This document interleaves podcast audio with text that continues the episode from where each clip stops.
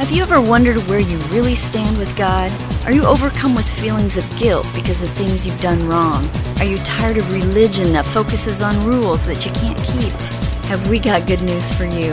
It's time to listen in on some casual conversation with Mike Kapler and Joel Brueseke and discover what true freedom is all about. This is Growing in Grace. Grace and peace to you from God our Father and from the Lord Jesus Christ.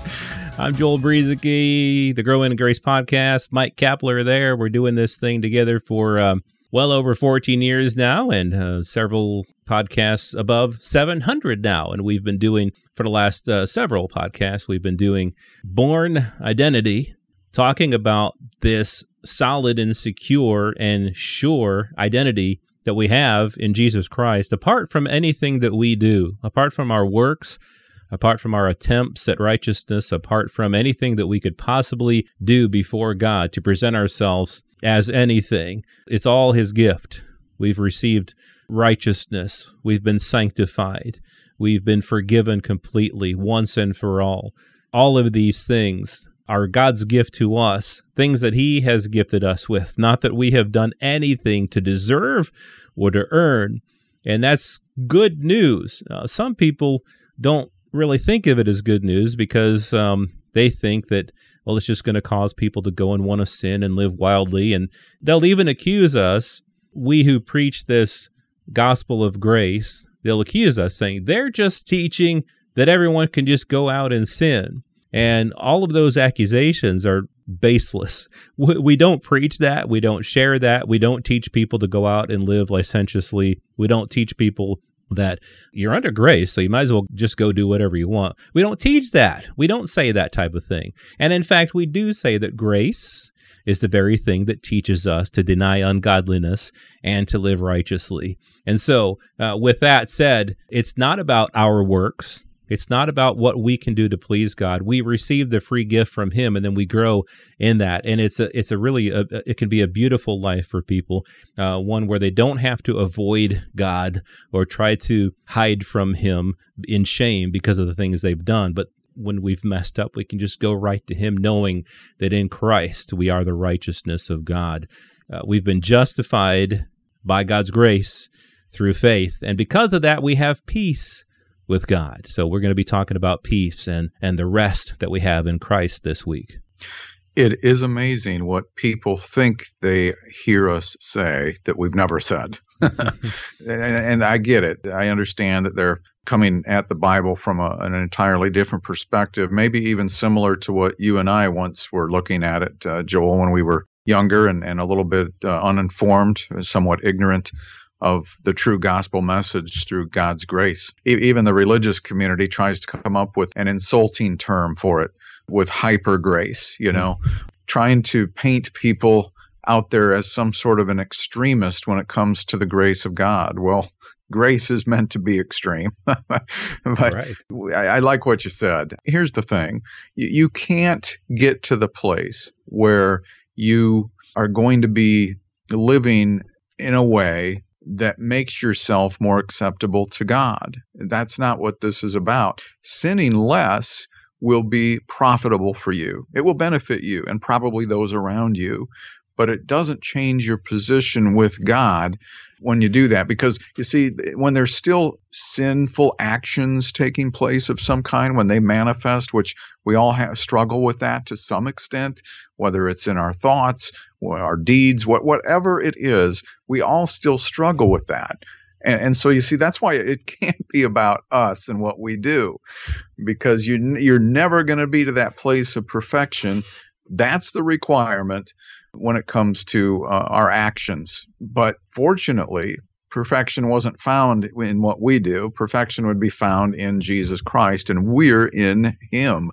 It's in Him that we have peace. And, you know, we just wrapped up as we talk about this born identity that we have and ver- various facets of that identity that we're addressing here on the podcast from week to week. We just got done talking about forgiveness. And let me just stretch our thinking here just a little bit. I know it stretches mine, and you can do what you want with it. But when, uh, you know, for the last four weeks, we've been talking about forgiveness, God not remembering sins anymore, the final sacrifice of Christ and his blood. when did God stop remembering our sins? I mean, when did forgiveness become complete to where there would not be another offering needed anymore? When did that happen? Did it happen when you went to the crusade and decided to believe in Jesus Christ? Or did it happen at the cross did it happen through the cross and the resurrection of Jesus Christ, where the, the blood was put on the real altar in heaven, not a fake one here on earth? I say all that, Joel, because I, I think sometimes, and, and you, anyone can disagree with me, it's okay. We can look at this differently.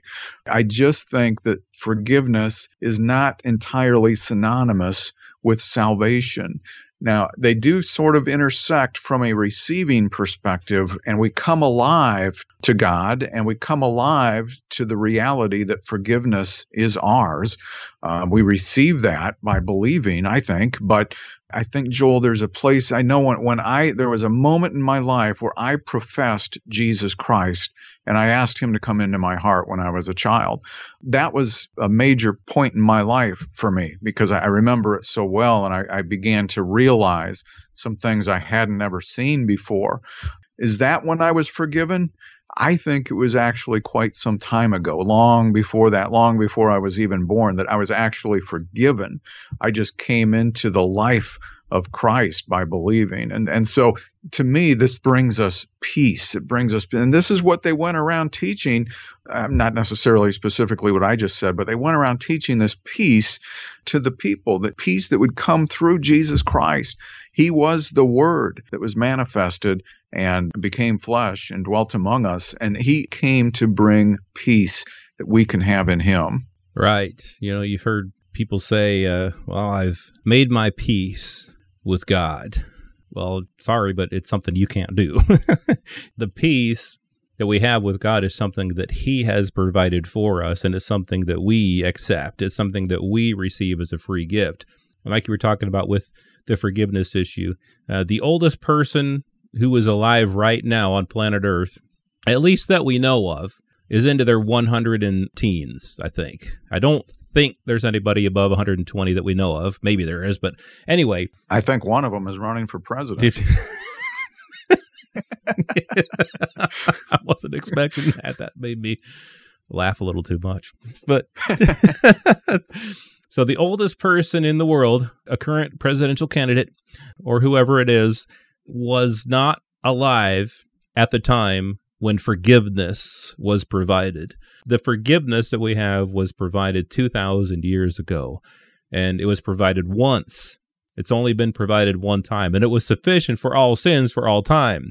So, like you say, there is something that intersects when we believe upon the name of the Lord Jesus Christ, when we call upon the Lord, when we receive Christ. We receive all that was provided for us 2,000 years ago, but it was something that occurred once. It's not something that we provided. It's not something that we do now. It's something that happened back then and we receive it. And so, like you say, this should bring peace in our hearts, knowing that it has nothing to do with us. It didn't happen in my lifetime.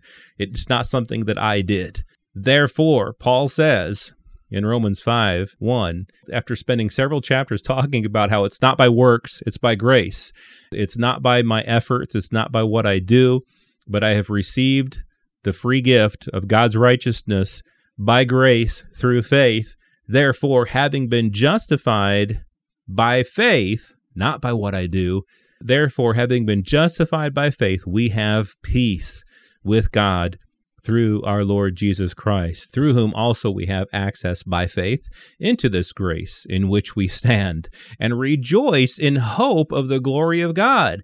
Now, how many Christians who are not basing their peace with God on the finished work of Jesus Christ and on God's grace, but rather are thinking that somehow there's something that they have to do. So, how many Christians are actually walking with this hope? How many Christians are rejoicing in hope of the glory of God, as Paul says there? You see, many Christians who are downtrodden and depressed and sad and feeling bad about themselves in front of God because they're not sure. They're not sure if they're saved. Well, I've messed up too many times. I've done this thing and I don't think God can forgive me or or or whatever the pastor preaches the message on how it's all about what we do. Uh, sure, we're saved by grace, but but you've got to do your part. And it comes in all kinds of flavors in the church today, but there are all kinds of reasons why people don't have hope. They don't rejoice in hope. They don't have peace with God, or they don't understand that they do have peace with God because it's all based upon their own works. And so we're here to declare the truth that having been justified by faith, we have peace with God. He Himself provided it for us. And there's nothing that we can do to add or, or to take away from it. It's, it's awesome. I mean, when I think of the peace of God, I, I think of what you just read there in Romans 5. And of course, that starts out with the word therefore again. We've talked about this a lot that means maybe we want to back up and see what did he say before this and he, he said quite a bit over the first four chapters of the book of romans mm-hmm. that led him to that point where he said therefore we have peace with God because it's not based upon what we do. It's not based upon our performance. It's not based upon trying to keep rules um, or improve upon keeping rules. That's not what this is based upon. More power to us if we can, like we said earlier, if we can behave in a better way. That that's wonderful. But that's not what this is based on. But talking about Jesus leading up to that, I kind of like how the, the New American Standard Bible puts this. He was delivered over because of our transgressions, because of our transgressions, and was raised because of our justification. Some translations say for our justification, but I just think that that's interesting. And of course, you know, when we talk about uh, justification, in, in a nutshell, what that means is it's the act of God declaring that men are free from guilt and that we have been made acceptable to Him. And it came through Christ. Our righteousness, our justification, they came through Him, and we have them because we're in Him. And this gives us peace, Joel. This this gives us the rest that Jesus was referring to when he was talking to his disciples. Not like what the world gives, but a, a permanent and, and everlasting peace. See, if, if it were up to us to make our peace with God, it wouldn't be lasting because we would mess it up somehow. we would find a way. God found fault with the people uh, who tried to obtain righteousness through what they did. God only finds fault with people. But when it comes to the once and for all sacrifice of Jesus Christ, he offered himself once and for all. And it's through that sacrifice, through him dying for our sins and, and being raised up again, we have this peace with God. And it's a lasting peace because it's something that he provided. God doesn't go back on what he provided freely. So we can surely, truly rest in that. Well, moving on next week in our Born Identity series, you may think of yourself as maybe a, a dirty, rotten sinner. The world tends to view the word saint as uh, you know someone who's a saint as somebody who is as somebody who has really good behavior. Oh, that person over there, he's a saint. Well, that's not how God sees it. We'll talk about that next week. You are not a dirty, rotten sinner because being a saint isn't based on your behavior. Moving on with our Born Identity series next week, you are a saint on Growing in Grace. This has been Growing in Grace with Mike Kapler and Joel Brueseke, heard online through various internet sources around the world each week. To access hundreds of past programs, visit graceroots.org. Share it with a friend and listen again next week for more Growing in Grace.